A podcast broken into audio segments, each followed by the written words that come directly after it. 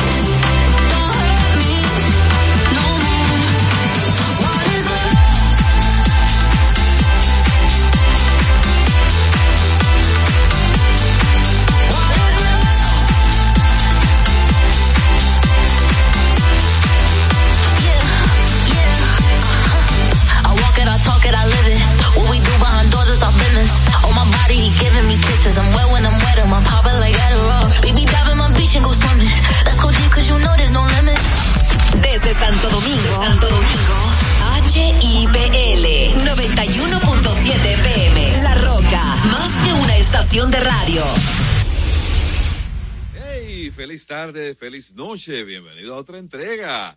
A nivel carrosario más cerca, el programa 1001, 1001, este miércoles 18 de octubre, año 2023. Nosotros vamos a través de La Roca 91.7 FM, Vega TV y el canal 1027 de Optimum. También estamos en Cibao HD y Tele Duarte, como siempre feliz de poder compartir este espacio con Marisol Mendoza y don Vicente Bengoa. ¿Y ustedes chicos cómo están? Bueno, yo estoy muy bien. Eh, decirle a la gente que estamos ya en la curvita de los mil programas y hoy arrancamos con el programa mil uno.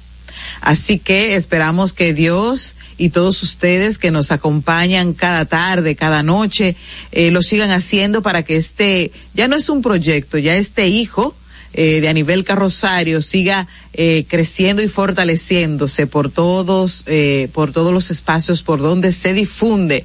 Así que hay mucha calor, hay mucho tránsito, cójalo suave, póngase repelente porque el dengue sí que está matando, no le hagan caso al ministro de Salud Pública, porque realmente el que politiza el tema es él. Hola, Vicente ¿Cómo estamos? ¿Cómo estamos? Ya noche porque ya no podemos decir que es tarde noche, es ya noche, ya la oscuridad, ya está, ah, y curiosamente está oscureciendo más temprano, pero todavía el calor no se va.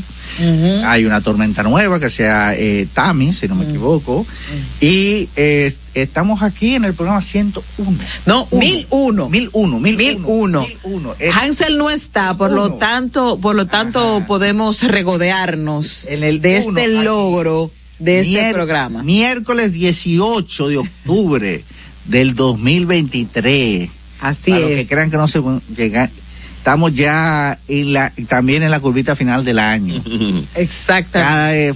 falta menos. Y Para despedir el 2023 y recordar a la gente que estamos a través de nuestras redes sociales, eh, X y, e Instagram, más cerca RD, eh, YouTube y Facebook a nivel Rosario más cerca. Esos son los canales eh, digitales por los cuales ustedes pueden sintonizarnos y también pueden accesar al canal de YouTube. Usted se suscribe, activa la campanita de las notificaciones y de verdad que usted podrá disfrutar del contenido de más cerca en el momento que usted lo considere propicio. Y también tenemos nuestro número telefónico que es el 5, el 829-556-1200, donde Madeline estará dándole apoyo a usted que quiera comunicarse con este equipo maravilloso de más cerca. Claro que sí. También, por favor, nos síganos a través de nuestras redes sociales de X, antiguo Twitter. Ajá. Ajá. Y Instagram, a, en, arroba más cerca RD, por favor, denle like y suscríbanse y también a nuestro canal de YouTube, a nivel carrosario más cerca, para que nos puedan ver siempre y, y nos sintonicen y denle su like y su dedito para arriba, ahí que está por ahí el asunto, porque las redes sociales. Ahí mira, Reina Jaques, buenas noches, gracias Buenas Reina noches. por tu sintonía. Bueno, qué bien, señores, decir, decir que estamos pendientes a las informaciones que van a fluir de la reunión que convocó el presidente de la República esta tarde a las seis. Estamos pendientes a lo que está ocurriendo con el dengue, la evolución de esta enfermedad. Vamos a ver. Hace mucho que, que, el presidente debió haber reaccionado. Así es, las medidas que tomará el presidente con relación a cómo enfrentar esta situación que los dominicanos hemos visto un desborde y que ya le ha costado la vida a varios ciudadanos, entre ellos también niños y adolescentes. En el comentario. La población, tema, la población más vulnerable ante esta enfermedad endémica claro. del país es la población niños y envejecientes. Sí Así es. que hay que cuidarse, hay que descacharrizar, hay que destruir los eh, posaderos de agua donde el mosquito Aedes aegypti eh, se cría y se multiplica en siete días, ¿verdad, Carlos? Lleva un proceso de 10 días en lo que se después que ponen los huevos y estos fluyen, pero hay un detalle que me dijo un especialista de Centroamérica en el día de hoy, a través del WhatsApp, me dice, mira, los mosquitos, eh, ellos cuando depositan las hembras, depositan los huevos uh -huh. en recipientes, aunque el recipiente esté seco, es probable que duren un largo tiempo y cuando de nuevo fluye el agua, entonces ahí viene la reproducción de la larva. Por eso es que es tan importante que usted en su casa, en su entorno, en su patio, en las azoteas, revise de que no tengan, de que no hayan recipientes que puedan servir de reservorio, recibir agua, sobre todo esa agua limpia. Porque y nosotros que tenemos tinaco. Se reproduce en agua limpia. Si tiene tinaco, manténgalo mm. tapado. Por eso fue tan exitosa aquella campaña de cloro untado, tanque, tanque tapado. Porque tenemos una realidad social. No a todos los sectores le llega el agua, la gente almacena el agua, pero no toma la previsión de que esa agua almacenada la tape. La cisterna está rota, tiene un hoyito por un lado. Revise eso resuélvalo porque también tenemos como ciudadanos que sumarnos a la labor de erradicar los lugares donde se multiplica y se reproduce el mosquito. Finalmente, con relación al mosquito, miren, ese insecto, aunque goza de buenas relaciones públicas, si usted lo compara, por ejemplo, con las ratas, si lo compara con las cucarachas, la gente cuando ve una rata, una cucaracha, reacciona. Uh -huh. Sin embargo, en su entorno siente los mosquitos y no, le hace caso. Pero mire, ese insecto es uno de los insectos más asesinos y que más muertes ha provocado en la historia de la humanidad. Así que vamos a combatir no solo con fumigación, sino el lugar donde estos se multiplican y se reproducen. Así es, después de esta eh, vamos a retomar las informaciones con las de hoy. Síguenos y comparte nuestro canal de YouTube a nivel carrosario Más Cerca RD. También en Facebook, en Twitter e Instagram somos Más Cerca RD. A tu orden en nuestro WhatsApp 829-556-1200. Las de hoy. Estamos y como siempre es un inmenso placer compartirles a ustedes la actualidad informativa de República Dominicana y el mundo. Iniciamos. El presidente de la República, Luis Abinader, ha convocado a una reunión de alto nivel con el propósito de ampliar y fortalecer las operaciones destinadas a erradicar la población de mosquitos Aedes aegypti y continuar reduciendo la incidencia del dengue en el país. La reunión de trabajo se llevará a cabo durante este día, sobre todo miércoles 18 de octubre a las seis, a partir de las seis de la tarde en el Palacio Nacional. Abinader estará acompañado de destacados funcionarios y líderes de instituciones claves del país. Decir, decir antes de irnos que esto para mí ha sido una respuesta del presidente de la República al ministro de Salud con respecto a opiniones que ha estado emitiendo sin atender, sin ocuparse de su cartón. En otra información, el ministro de Salud, doctor Daniel Rivera, aseguró este miércoles que la entidad es transparente referente a los datos que ofrece sobre dengue y otras enfermedades, al tiempo que llamó a la población a no perder tiempo y acudir al servicio médico desde que los niños presenten fiebre, ya que el diagnóstico temprano evita los casos graves.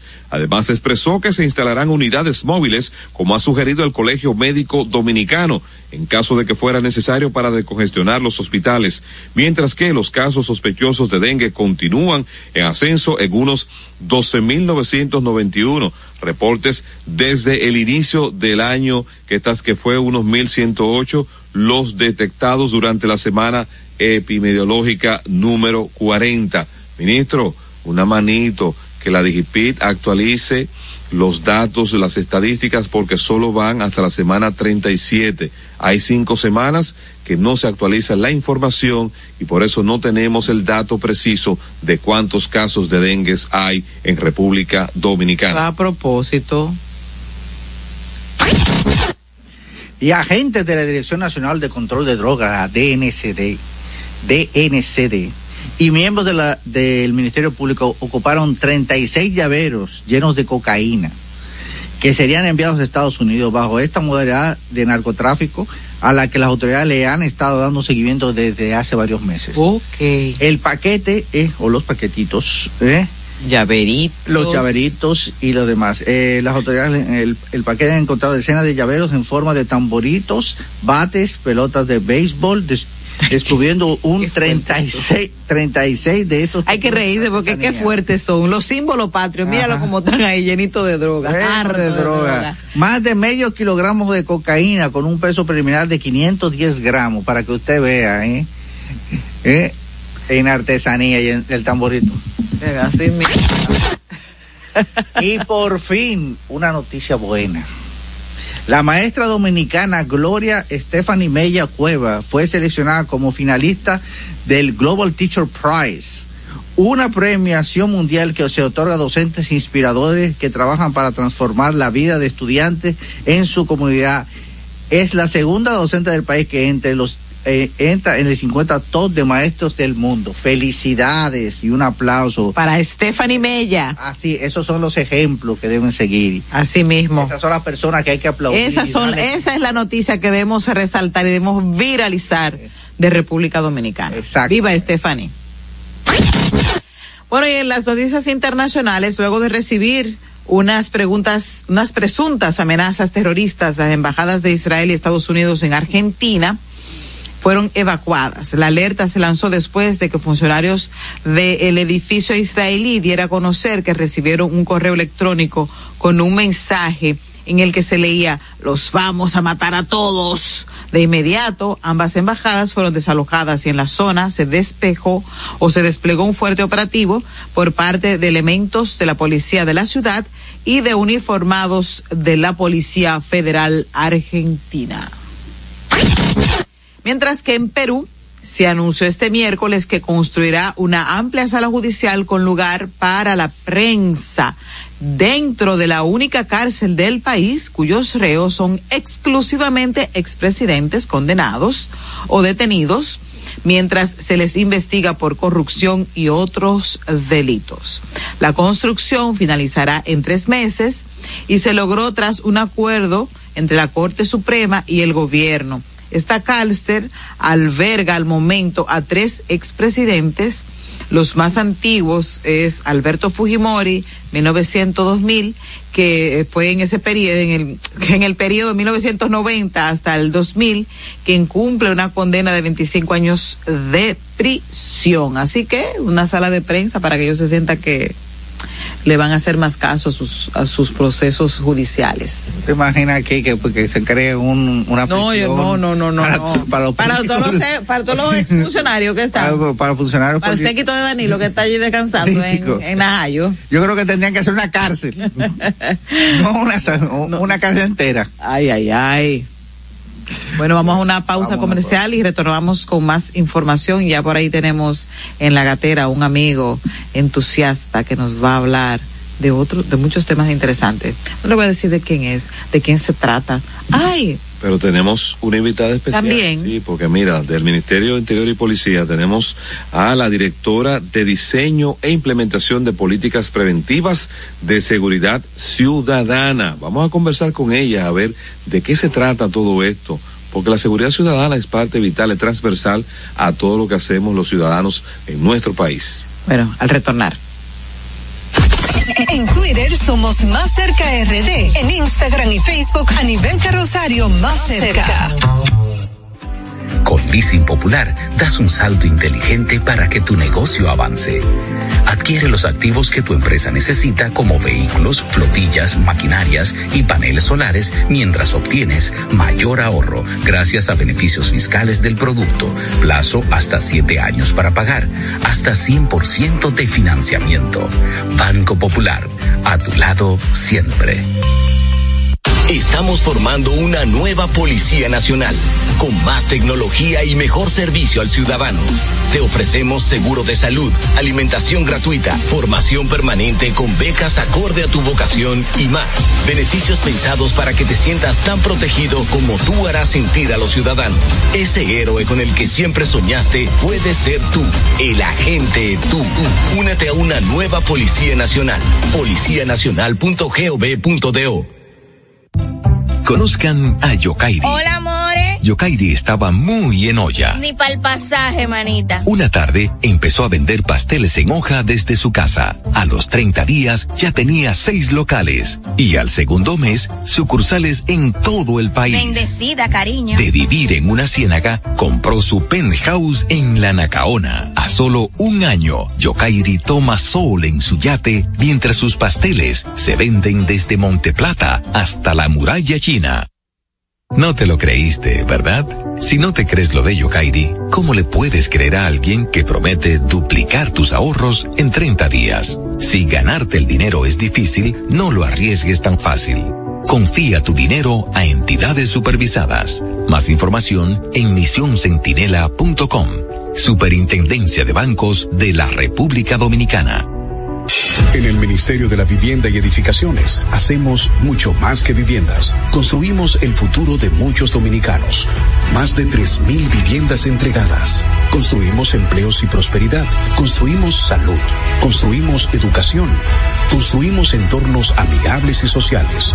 Y en tan solo dos años rompimos el récord de más viviendas construidas por una institución del Estado en la historia de nuestro país. En el Ministerio de la Vivienda y Edificaciones construimos sin descanso porque estamos construyendo un mejor futuro.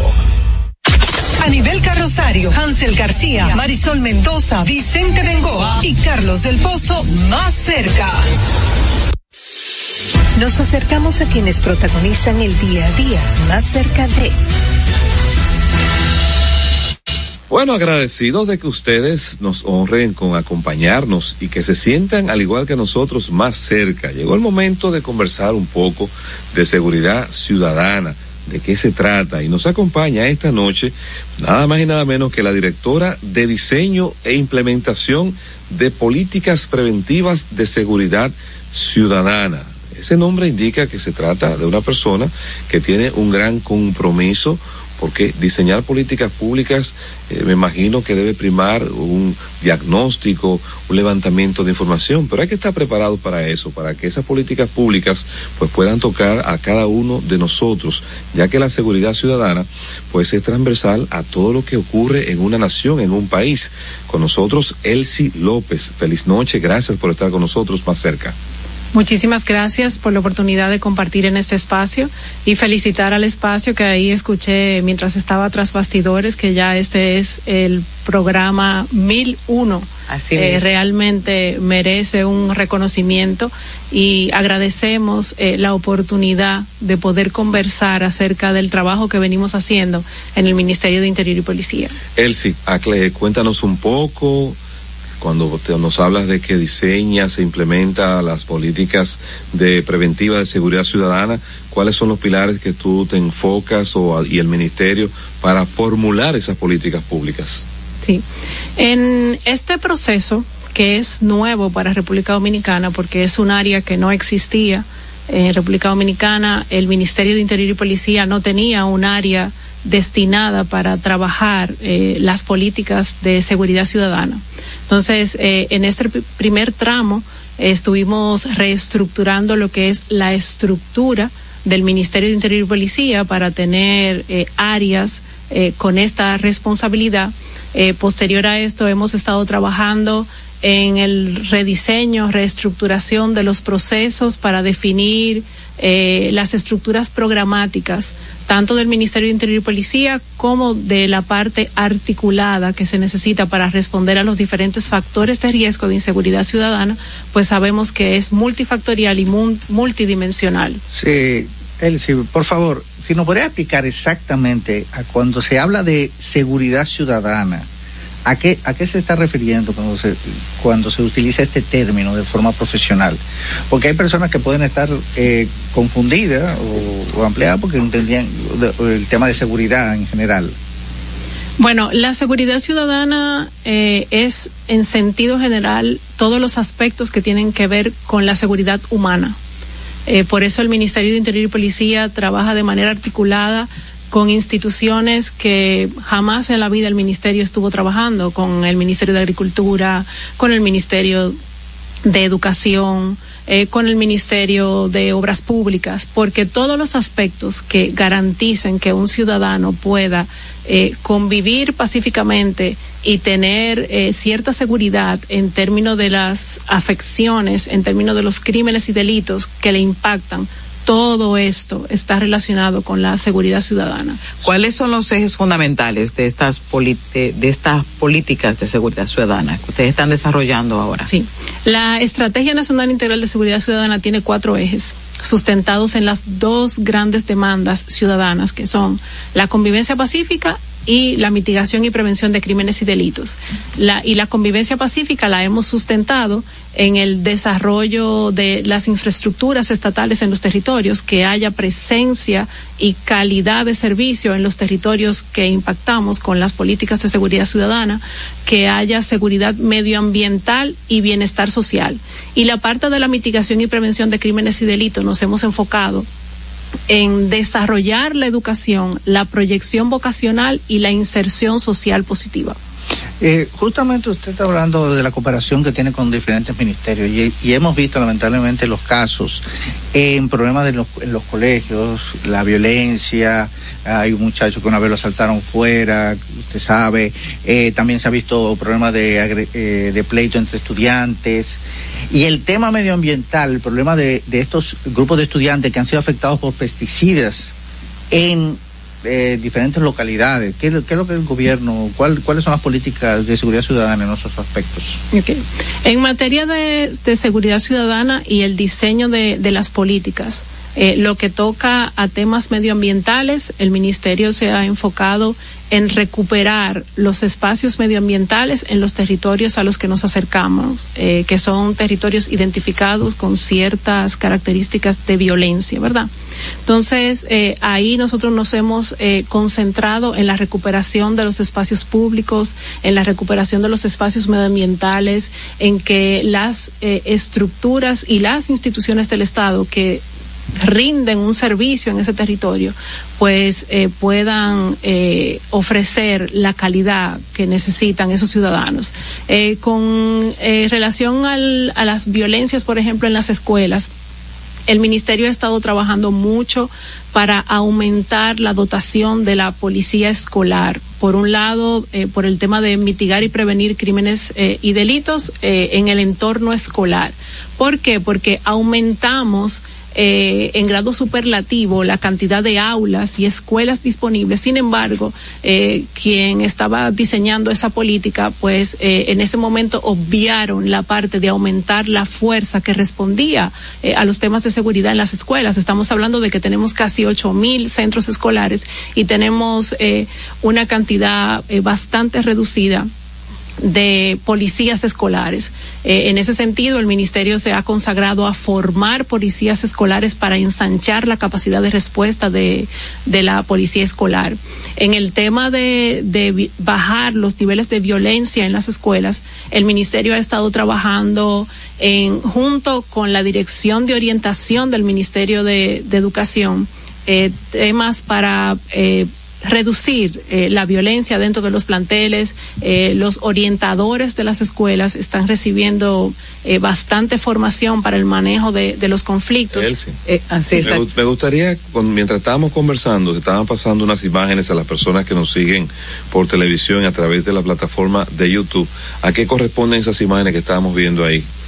Esa es la inauguración de la escuela de conscriptos que se acaba de aperturar en Gaspar Hernández. Ok, esa es la escuela que se estableció recientemente para la formación del personal policial. Sí, este es un proyecto que nace eh, con la emisión del decreto 211-21 que crea el grupo para transformación eh, y reforma de la Policía Nacional. Entonces, eh, luego de una serie de trabajos, pues surge lo que es la comisión que va a trabajar la reforma educativa de la policía y uno de los primeros hijos de ese grupo de trabajo es la inauguración de este centro, donde se le va a ofrecer una calidad educativa completamente reformada y diferente a esos eh, aspirantes a policías. Me gustaría, escúchame, porque hay una, hay una pregunta que, que me ha surgido a partir de lo que ella estaba planteando en su labor de, de crear, ¿verdad? Y formular las políticas públicas. El Ministerio de Interior y Policía, bueno, ha tenido presencia a través del programa eh, de vuelta al barrio en, en varios sectores de la capital. Pero yo pregunto, las causas que originan la violencia, las causas que originan la delincuencia, eh, la gente siente y padece el efecto de la delincuencia. Ahora bien, ustedes como ministerio están abordando en los diferentes sectores las causas que dan motivo y que generan ese tipo de violencia y delincuencia. Sí, claro que sí. ¿Cómo lo están haciendo? Eh, nosotros estamos trabajando varios proyectos eh, relacionados con el desarrollo de la, de la convivencia pacífica. Uno de ellos, eh, aparte de De Vuelta al Barrio, que eh, busca disminuir los niveles de violencia a través de las prácticas deportivas y de la, del impulso de la cultura, Estamos trabajando también el desarrollo de líderes mediadores de conflicto eh, en el territorio, cuya misión principal es eh, dirimir eh, situaciones, diferencias, antes de que lleguen a procesos judiciales. Porque primero, después que un conflicto ya llega a esos niveles, restaurar esa relación de manera positiva es un poco complicado. Pero aparte de eso, también para incidir en disminuir eh, la cantidad de casos que hay ahí en espera en el sistema eh, judicial de la República Dominicana. Sí, eh, vemos que es, es un proyecto, un programa amplio, pero también vemos que en las escuelas, principalmente en los politécnicos, se está dando una situación particular y es eh, el apoderamiento de las gangas o grupos de jóvenes que se dedican a delinquir que van tras las presas en los en los mismos eh, centros educativos y los y, los enamoran eh, además de que esto está aderezado con un negocio eh, que es lucrativo para ellos como es el microtráfico. La Policía Nacional eh, sé que tiene funciones muy específicas y que la Dirección Nacional de Control de Drogas tiene otra función específica, pero son, es- son elementos que confluyen al momento de la inseguridad, porque esas gangas están motorizadas precisamente por el microtráfico. Sí, eh, así es. Eh, para esto nosotros estamos eh, trabajando eh, varios proyectos y específicamente el proyecto de vuelta al barrio busca impactar en esa realidad porque durante mucho tiempo estigmatizamos simplemente a los jóvenes di- diciendo nuestro problema está en la juventud pero no le estábamos acercando las soluciones entonces, eh, de vuelta al barrio, eh, busca eso. Primero, visibilizar referentes eh, que puedan eh, trazar un norte y ampliar ese panorama, porque ¿qué sucede? El entorno condiciona. Eh, papá y mamá que no estudiaron no tienen los elementos tan fuertes para decirme a mí que yo tengo que guiarme y que tengo que conducirme de la misma forma que ellos lo hicieron, porque tienen eh, apenas eh, un instinto de supervivencia en una realidad. Y el joven no se va a resignar a vivir de esa manera. Pero hay que presentarle las opciones, hay que acercarle. Otra cosa que nosotros estamos haciendo es potenciando eh, la orientación vocacional eh, es verdad que el Estado Dominicano siempre ha tenido una amplia gama de estudios que están al alcance de, de, de los jóvenes, pero realmente cuando yo no ayudo al joven a visibilizar cómo va a emplear eh, ese, esa formación a la que se consagre, pero también no le ayudo a identificar cuáles son esas formaciones para las cuales él tiene habilidades, cuando también no lo ayudo a identificar cuáles son esas formaciones que le van a ayudar realmente a encontrar un puesto de trabajo, o sea, no todo lo que estudie en un territorio me va a servir para yo encontrar un puesto de trabajo. Entonces, las políticas que se estaban implementando estaban muy dispersas. Había muchas políticas, hay muchos programas, las instituciones tienen muchas iniciativas. Sin embargo, eh, estábamos carentes de que sean aplicadas de forma integral para resolver eh, problemas desde las causas raíces hasta los síntomas, pero también territorializarla, que las instituciones vayan de manera integral a atender los diferentes factores en cada uno de los tramos de las situaciones de inseguridad ciudadana. Quiero hacerte una pregunta, Elsie, y te advierto que estás en tu derecho de llamar a un abogado antes de responder. Eres una persona bastante joven con un cargo de una alta responsabilidad. Para ti, ¿qué ha sido lo más difícil y retador que te haya tocado enfrentar dentro del trayecto que llevas en el Ministerio de Interior y Policía? Este, el reto más grande que nosotros hemos tenido en sentido general como gestión de gobierno y específicamente en la seguridad ciudadana es poder articular, porque el Estado eh, o la forma de gestión que teníamos hasta ahora mismo del Estado dominicano no contempla la parte de la articulación eh, pasamos primero de tener una cultura trujillista donde todo se decidía en palacio, luego pasamos a tener una cultura donde habían algunas personas que tenían, que gozaban de ciertas libertades para tomar ciertas decisiones y ahora estamos en un proceso de transición en términos de gestión gubernamental, donde los actores tienen que articular para poder dar resultados eficientes en las políticas públicas y en las demandas ciudadanas. Ese ha sido uno de los principales retos, pero la verdad es que hemos avanzado bastante. Eh, hicimos una mancomunidad desde que eh, asumimos el cargo con el Ministerio de Economía, Planificación y Desarrollo y ellos a su vez con la Dirección General de Presupuesto y por primera vez eh, en República Dominicana en el año 2023 nos sentamos nueve instituciones a definir todos los aspectos que vamos a trabajar esas nueve instituciones en conjunto en materia de seguridad ciudadana en el año 2024. Sí, estas eh, políticas de seguridad ciudadana no son políticas que lo pueda aplicar en un solo periodo de gobierno, obviamente. Estas son eh, las políticas como la que, la que tú has descrito, son políticas que se toman tiempo, inclusive políticas que los resultados tú puedes eh, medirlo en un tiempo muy, muy largo, muy largo. Eh, sobre y sobre todo por, también por un problema de percepción, porque a pesar de, todo lo que se quiera hacer, la población sigue teniendo una percepción de mucha inseguridad, ¿eh? sobre todo entre la criminalidad, el narcotráfico. Pero también lo hemos visto por el problema vial, lo hemos visto por el problema que te digo, por ejemplo, el de, el de la contaminación eh, de, los niños, y se siente a veces desprotegida. ¿eh? ¿Cómo ustedes planean de que, de que se sigan en curso estas políticas que se están implementando? Eh, miren, y llegar a concientizar sobre toda la población. Claro, mire, lo primero es que nosotros hemos estado trabajando a dos tiempos. Eh, hemos estado trabajando la parte estratégica, que es eh, la mayoría de las cosas de las que hemos hablado aquí, pero también nosotros hemos ido haciendo lo que podemos hacer con las herramientas que están disponibles. Eso es muy importante que la población lo sepa. O sea, no nos estamos enfocando solamente en la parte estratégica y que va a redimir resultados eh, en el largo periodo, sino que también hemos estado trabajando con lo que tenemos a mano.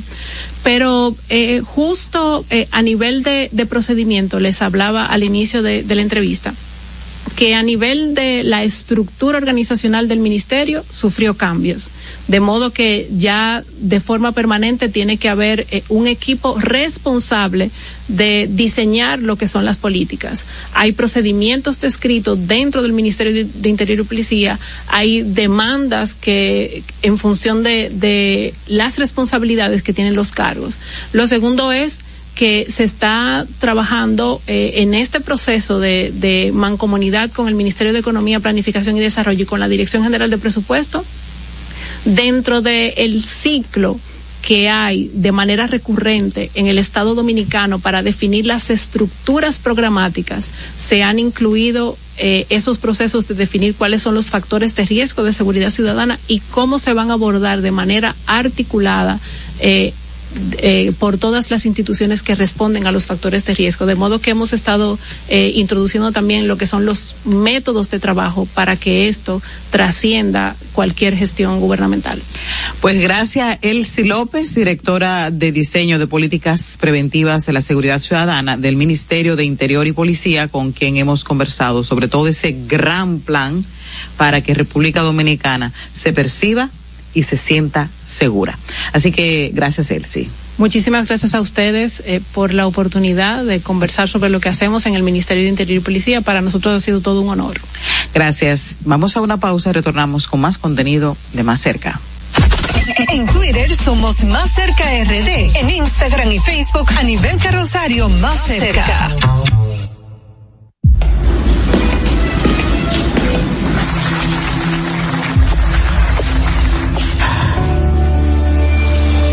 Cuando sea grande, quiero ser fuerte e independiente. Quiero trabajar, ayudar a construir un mejor futuro para mi familia y mi país. Quiero luchar para que todos tengamos voz y seamos escuchados. Quiero que podamos crecer juntos. Quiero demostrar que es posible. Cuando sea grande, quiero ser como mi mamá. Siendo ejemplo, podemos alcanzar el futuro que queremos. Banco BHD. El futuro que quieres. Y siguiendo con el City Tour de la Gran Manzana, a la izquierda los mejores pasteles en hoja de los Heights. A nuestra derecha venden un sancochito calientico como la isla Very Good. Y al frente, el banco que llegó a los países para estar más cerca de los suyos. Porque donde haya un dominicano, ahí van a estar con él. Único banco dominicano en Nueva York. Ban Reservas, el banco de todos los dominicanos. Juanchi, dime a ver. Oh, tranquilo, aquí en lo mío, organizando la bodega. Mira todo lo que me llegó. Epa, pero bien ahí. ¿Y tú qué? Cuéntame de ti. Aquí contenta. Acabo de ir con mi cédula a empadronarme. ¿Empadro qué? ¿Y qué es eso? Mira, hombre, eso es que te inscriben para votar por tus candidatos de RD, pero desde el exterior, como si tú fueras a votar allá, pero viviendo aquí. Porque, ajá, uno vive aquí, pero el corazón lo tiene allá. Sabroso. Pues llévame contigo que yo no me voy a quedar fuera. Vamos. Julia, busca tu cédula que vamos allí a empadronarnos. Empadrónate por la patria que llevas dentro. Junta Central Electoral. Garantía de identidad y democracia. Estamos formando una nueva Policía Nacional, con más tecnología y mejor servicio al ciudadano. Te ofrecemos seguro de salud, alimentación gratuita, formación permanente con becas acorde a tu vocación y más. Beneficios pensados para que te sientas tan protegido como tú harás sentir a los ciudadanos. Ese héroe con el que siempre soñaste puede ser tú, el agente tú. Únete a una nueva Policía Nacional. Policianacional.gov.do A nivel carrosario, Hansel García, Marisol Mendoza, Vicente Bengoa y Carlos del Pozo más cerca. Bueno, aquí estamos agradecidos de que ustedes nos acompañen más cerca y esperen nuestro acostumbrado comentario de la noche. Yo pienso que si a definir un tema en específico en la agenda nacional, ese tiene que ser el dengue. ¿Por qué tiene que ser el dengue? Porque muchos dominicanos están pasando trabajo en clínicas privadas, están pasando trabajo en los hospitales públicos. Hay una realidad, no hay cama, hay un desborde. Y aunque uno ve que las autoridades han estado tomando este tema a la ligera y tratando de ocultar la alta incidencia de esta enfermedad, hay que decir que la parte humana también tenemos que visualizarla y es que tenemos a un personal médico y de enfermera que está sobresaturado por los tantos casos que están manejando entre dengue y otras enfermedades. Si usted va a cualquier centro privado, imagínese usted un hospital, la cantidad de personas que hay sentado esperando para ser atendidos solamente en la emergencia se equipara con una sala de espera de uno de los hospitales más visitados en la República Dominicana. Y los síntomas, cuando usted pregunta qué te pasa y uno escucha a ellos interactuar con el personal de salud, dolor de cabeza, fiebre alta, los síntomas del dengue. Han fallecido lamentablemente recientemente dos menores de edad, ambos hijos de médicos. Y llama la atención que en el caso específico de un niño menor eh, que falleció también en, estos días, eh, sus familiares han tenido que publicar el acta de defunción y estuvo siendo atendido en uno de los centros de primerísima atención de República Dominicana, como es la Clínica Corazones Unidos. Su padre epidemiólogo, tuvo el acompañamiento de importantes eh, facultativos especializados, atenciones médicas, y el niño lamentablemente falleció. Entonces uno ve las declaraciones del señor ministro de Salud, del doctor Daniel Rivera, quien dice que porque tres pruebas, dice él, que dieron negativa, que entonces eh, el niño no falleció de dengue. Y hay que contrapesar las declaraciones de un ministro de salud, un funcionario público que tiene fe pública, contra el diagnóstico que han emitido, primero, un acta de función emitida por profesionales con experiencia. Segundo, el tratamiento que se le estuvo aplicando a ese menor por especialistas en la materia. ¿Y qué pasa entonces con todos los resultados de las analíticas que hicieron los laboratorios que incidieron en darle seguimiento a este paciente? ¿Alguien puede convencerme a mí que porque el ministro diga que ese niño no murió de dengue, cuando tenemos del otro lado tantos diagnósticos, tratamientos, laboratorios médicos y sobre todo la sintomatología descrita en esa acta de función, yo debo creer entonces en lo que diga el ministro. Para mí, la respuesta a ese ministro estuvo hoy en la decisión que tomó el presidente Luis Abinader de convocar un gabinete, convocar una reunión para buscarle salida o por lo menos buscarle algún tipo de alternativa a esta difícil situación. Basta ya de excusas. Queremos resultados. Bueno, gracias eh, por continuar con nosotros. Eh, y estamos, eh, ¿cuál, Madeline? Ah, es el video, no es con Rafael de Peña que vamos. Ah, bueno, pues yo tengo unas ansias de hablar con Rafael, pero nada. Rafael, tranquilo, que después del video hablamos contigo sobre ese tema interesante que tienes de gestión humana. Pero, eh, en Irán, esta, está, eh, Irán está detrás de los ataques terroristas de Hamas contra Israel Escuchemos este video gracias a la DW en español que nos explica sobre este tema de que está dejando tanta muerte y desolación en esa tierra. ¿Está Irán detrás de los brutales ataques terroristas de Hamas contra Israel? Hasta ahora no hay pruebas de que Teherán haya tenido una participación directa en la planificación de los ataques. Muchos observadores, sin embargo, apuntan al rol de Irán como patrocinador desde hace muchos años de grupos extremistas en Oriente Medio, como Hamas o la milicia chiita Hezbollah en el Líbano. La acusación es que Hamas no podría haberse vuelto nunca tan poderosa sin Irán. Y el gobierno iraní también es visto con recelo por su papel en la guerra de Ucrania, ya que apoya militarmente a Rusia con el envío de drones kamikaze. Y aunque no se puede hablar de una participación directa de Irán en los ataques de Hamas, al menos por ahora, está claro que Teherán es un actor clave en las tensiones regionales y globales, por su marcada rivalidad con Occidente. En Twitter somos Más Cerca RD. En Instagram y Facebook a nivel carrosario Más Cerca. Las mejores atenciones las encuentras en Malecon 12 Bar Grill. Ven y disfruta del sabor de las mejores carnes al carbón natural, mariscos frescos, cócteles y tragos. Malecon 12 Bar Grill, abiertos desde las 4 de la tarde de lunes a domingo. Visítanos, estamos ubicados en la avenida George Washington, esquina perimetral oeste, número 12, Santo Domingo. Para reservaciones 809 533-0478. Las mejores atenciones. Male con 12 Bar Grill. Estamos formando una nueva Policía Nacional, con más tecnología y mejor servicio al ciudadano. Te ofrecemos seguro de salud, alimentación gratuita, formación permanente con becas acorde a tu vocación y más. Beneficios pensados para que te sientas tan protegido como tú harás sentir a los ciudadanos. Ese héroe con el que siempre soñaste puede ser tú, el agente tú.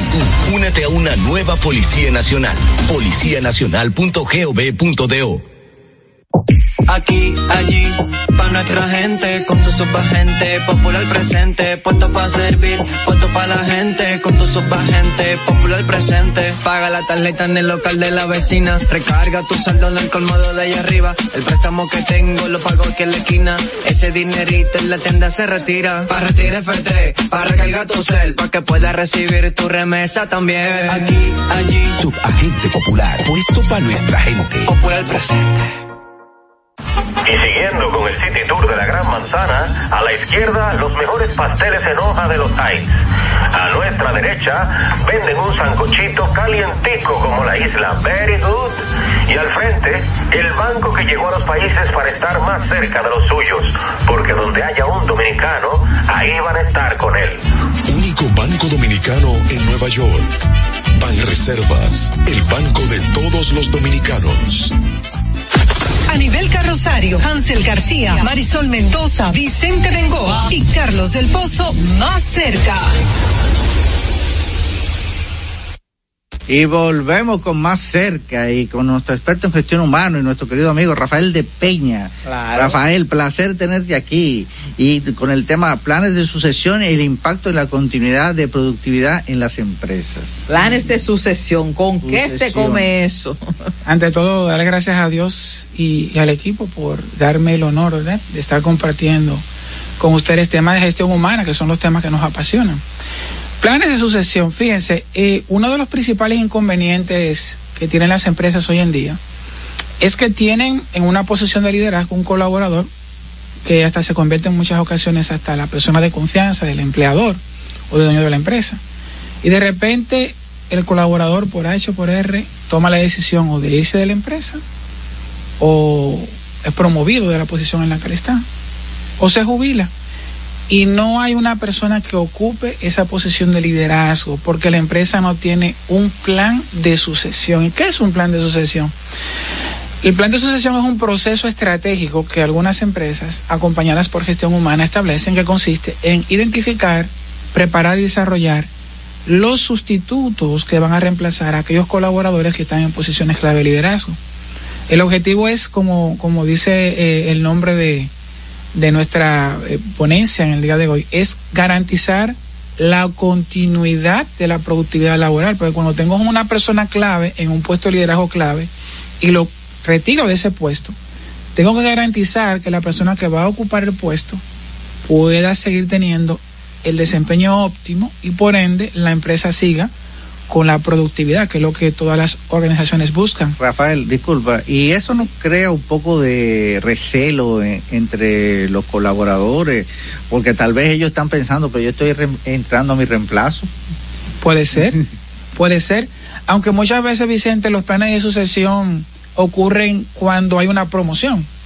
Por, por ejemplo, lo que, lo que se pretende o que pretende la empresa es que haya un backup, una persona que en el momento de que ese colaborador ascienda o sea promovido en el puesto de trabajo o toma una decisión de emprender un negocio o se jubile, porque hay personas que se jubilan, que toman la decisión de retirarse del, de, de su ejercicio laboral o que emprenda un proyecto fuera del país, entonces hay que tener la garantía de que hay una persona.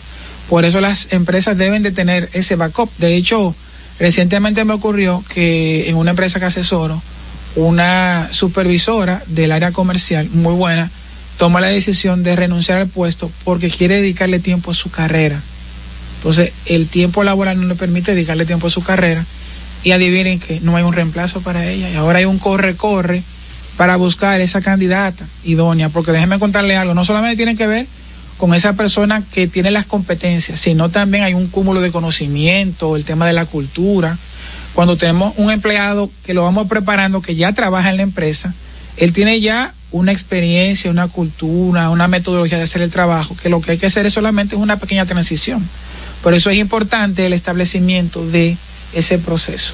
Rafael, hay un aspecto, bueno, es mucho más profundo y esta noche quizás no nos dé tiempo a abordarlo porque está también el plan de continuidad de negocios que establece que las empresas puedan seguir operando más allá de cualquier contingencia, pero Correcto.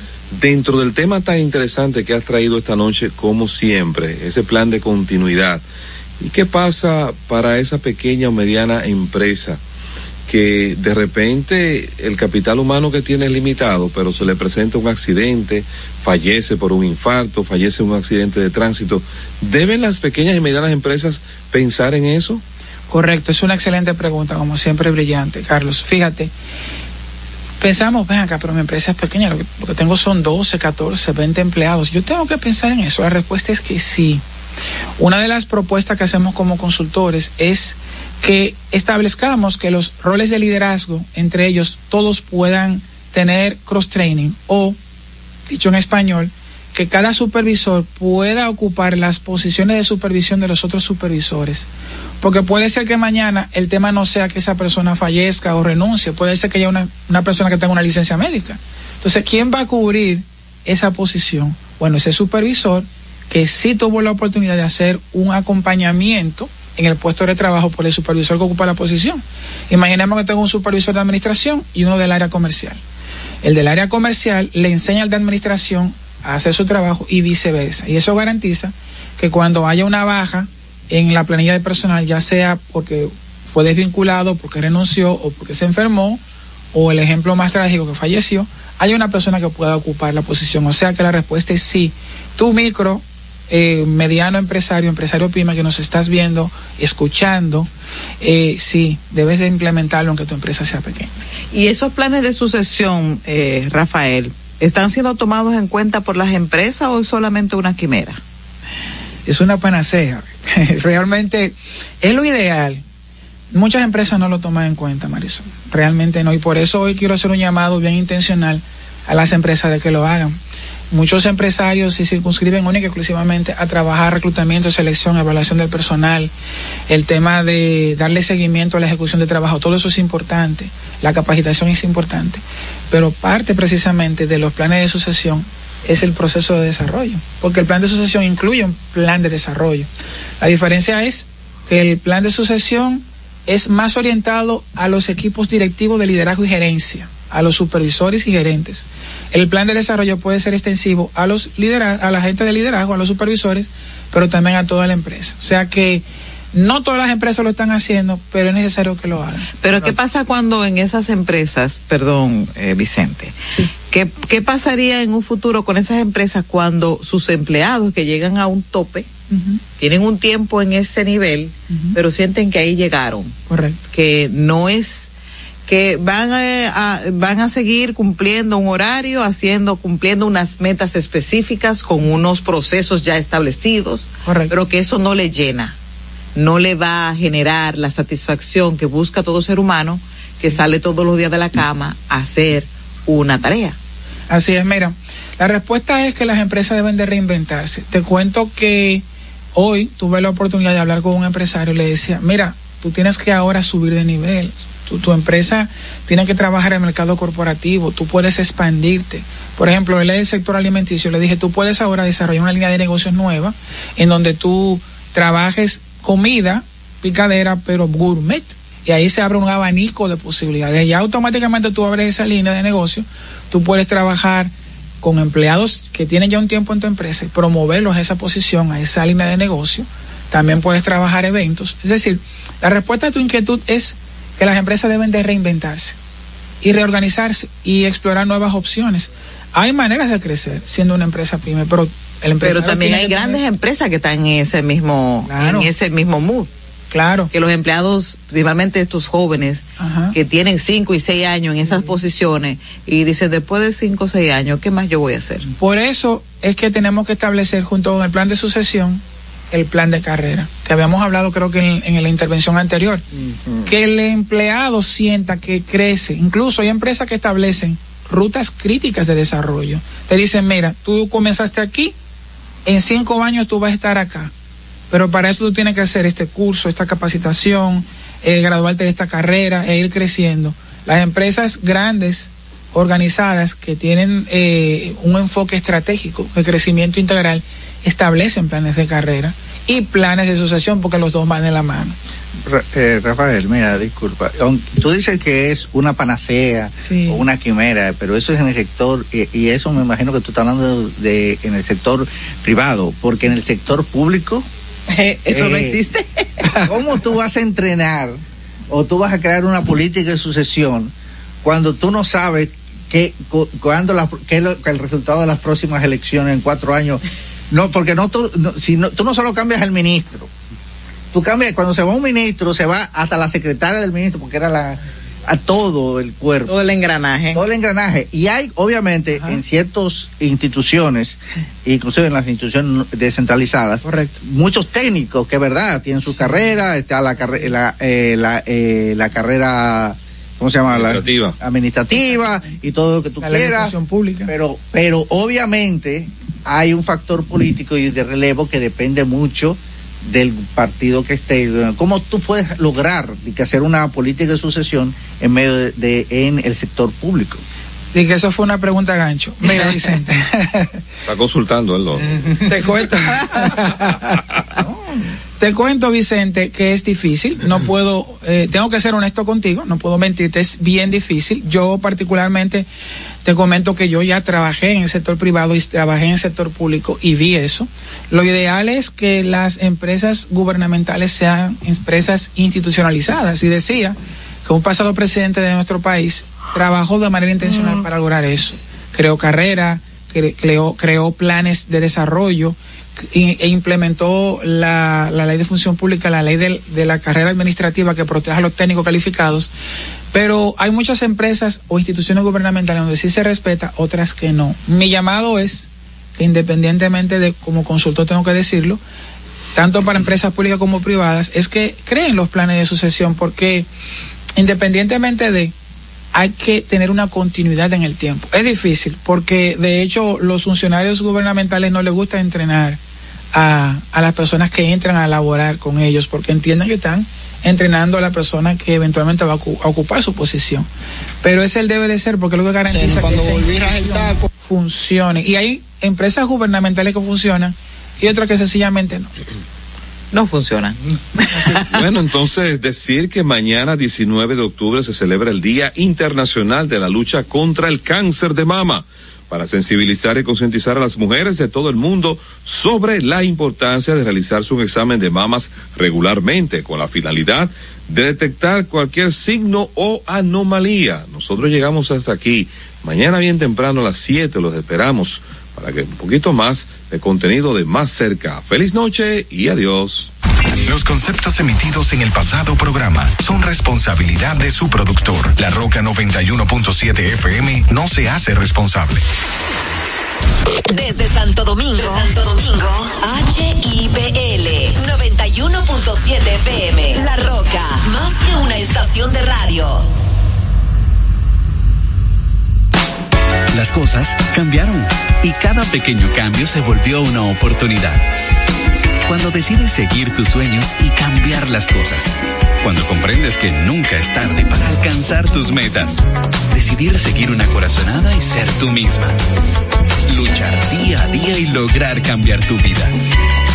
Nosotros cambiamos. Evolucionamos para acercarte a tus metas y juntos hacerlas realidad. Siempre más cerca. Vive la esencia de la música. Recuerdos. Emociones.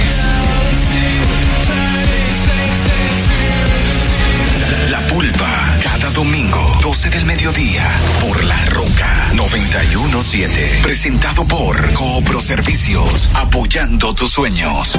En Coopro Servicios seguimos apoyando tus sueños. Ese vehículo que tanto deseas, adquiérelo con las mejores condiciones y tasas del mercado. En Coopro Servicios te aprobamos tu préstamo en una hora y puedes salir montado el mismo día, con seguro incluido sin intereses. No esperes más. Busca más información en nuestras redes sociales como Coopro Servicios RD o llamando al 809 470 472-0777 o vía WhatsApp al 809-472-0777. Habla con uno de nuestros representantes. Coopro Servicios, apoyando tus sueños. Uniformes Batiza, única tienda con todo tipo de uniformes en existencia y por encargos. 42 años siendo líderes en el mercado dominicano, en la venta al detalle y al por mayor de uniformes tradicionales y personalizados, bordado, serigrafía y sublimación. Visítanos en cualquiera de nuestras sucursales en Santo Domingo, Avenida Mella, Naco y Punta Cana. Síguenos en las redes sociales, arroba Uniformes Batiza, tu imagen corporativa en manos de expertos. Uniformes Batiza. Santo Domingo escucha, Santo Domingo escucha 91.7 FM. La Roca, más que una estación de radio. Stop playing with them, Riot. And I'm bad like the Barbie. I'm a doll, but I still wanna party. Pink felt like I'm ready to bend. I'm a 10, so I pull a Ken. Like Jazzy, Stacy, Nikki. All of the Barbies is pretty. Damn. All of the Barbies is bad. It girls, and we ain't playing tag. Red, he spank me when I get bad. I'm in LA, Rodeo Drive. I'm in New York, Madison Ave. I'm my Barbie girl. Pink Barbie dream house. The way Ken be killing shit got me yelling out like the scream house. Ye- yelling out, we ain't selling out. We got money, but we ain't lending out. We got bars, but we ain't belling out. In that pink Ferrari, we pillin' out. I told Tay, bring the Bob Dylan out. So cold, we just chillin' out. Baby, yelling, yelling, yet yelling out. It's Barbie, bitch, if you still in doubt. And I'm bad like the Barbie. I'm a doll, but I still wanna party. Pink felt like I'm a 10, so I pull in a Ken. Like Jazzy, Stacy, Nikki. All of the Barbies pretty. Damn. All of the Barbies is bad. It girls, and we ain't playing tag. Bobby nothing to play about. He wanna play in the playhouse. What they gon' say now? I'm watching these bitches, I'm rubbing a stain out. Like I'm ready to bend. All the fake Barbies just wanna pretend. Like, bro, let me go find me a pen. Like where it led. Now I'ma put it to bed. She a Barbie bitch with her Barbie click. I keep dragging her so she bald a bit. And I see the bread, I want all of it. And I want the green, so I all of it. And I throw it back so he losing it. And I give the box with no shoes in it. Yeah, I know the trick, so I got him brick. Yeah, they know who hit me and Barbie. And I'm bad like the Barbie. I'm a doll, but I still wanna party. Pink felt like I'm ready to bend. I'm a 10, so I pull in a Ken. Like Jazzy, Stacy, Nikki. all of the Barbies is pretty. Damn. All of the Barbies is bad. It girls, and we ain't playing tag.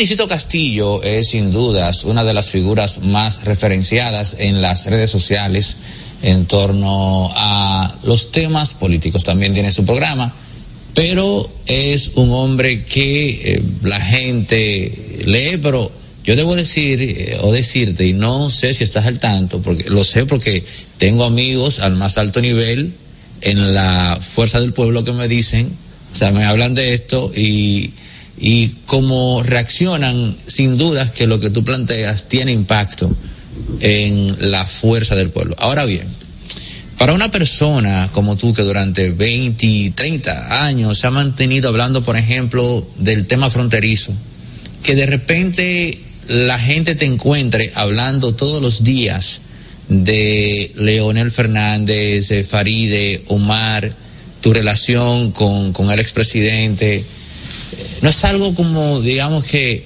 Vinicito ha perdido el foco, o incluso algunos críticos dirán, se le vio finalmente el refajo a Vinicito, el tema fronterizo nunca le importó, Lo de él también es la política. Míralo ahí cómo está. Eh, lo afueraron por su candidatura a senador. Se lo tomó personal con Leonel. Vamos a ver.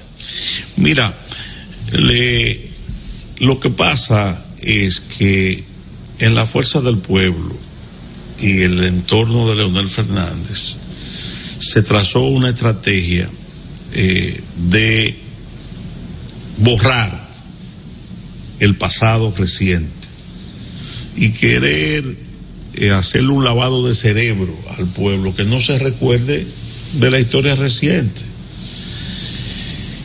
El rompimiento mío y de nosotros con Leonel Fernández se produce cuando Leonel Fernández y ese equipo deciden renunciar a principios y renunciar a luchas que libramos juntos hasta hace poco. Yo, como tú bien apuntas, fui un aliado político de Leonel Fernández desde hace 30 años, desde el inicio de su carrera. Mi padre, eh, el- yo, como tú bien apuntas, fui un aliado político de Leonel Fernández desde hace 30 años, desde el inicio de su carrera. Mi padre, eh, fui un aliado político de Leonel Fernández desde hace 30 años, desde el inicio de su carrera. Mi padre, eh, el desde hace 30 años, desde el inicio de su carrera. Mi padre, eh, su carrera. Mi padre, el doctor, el doctor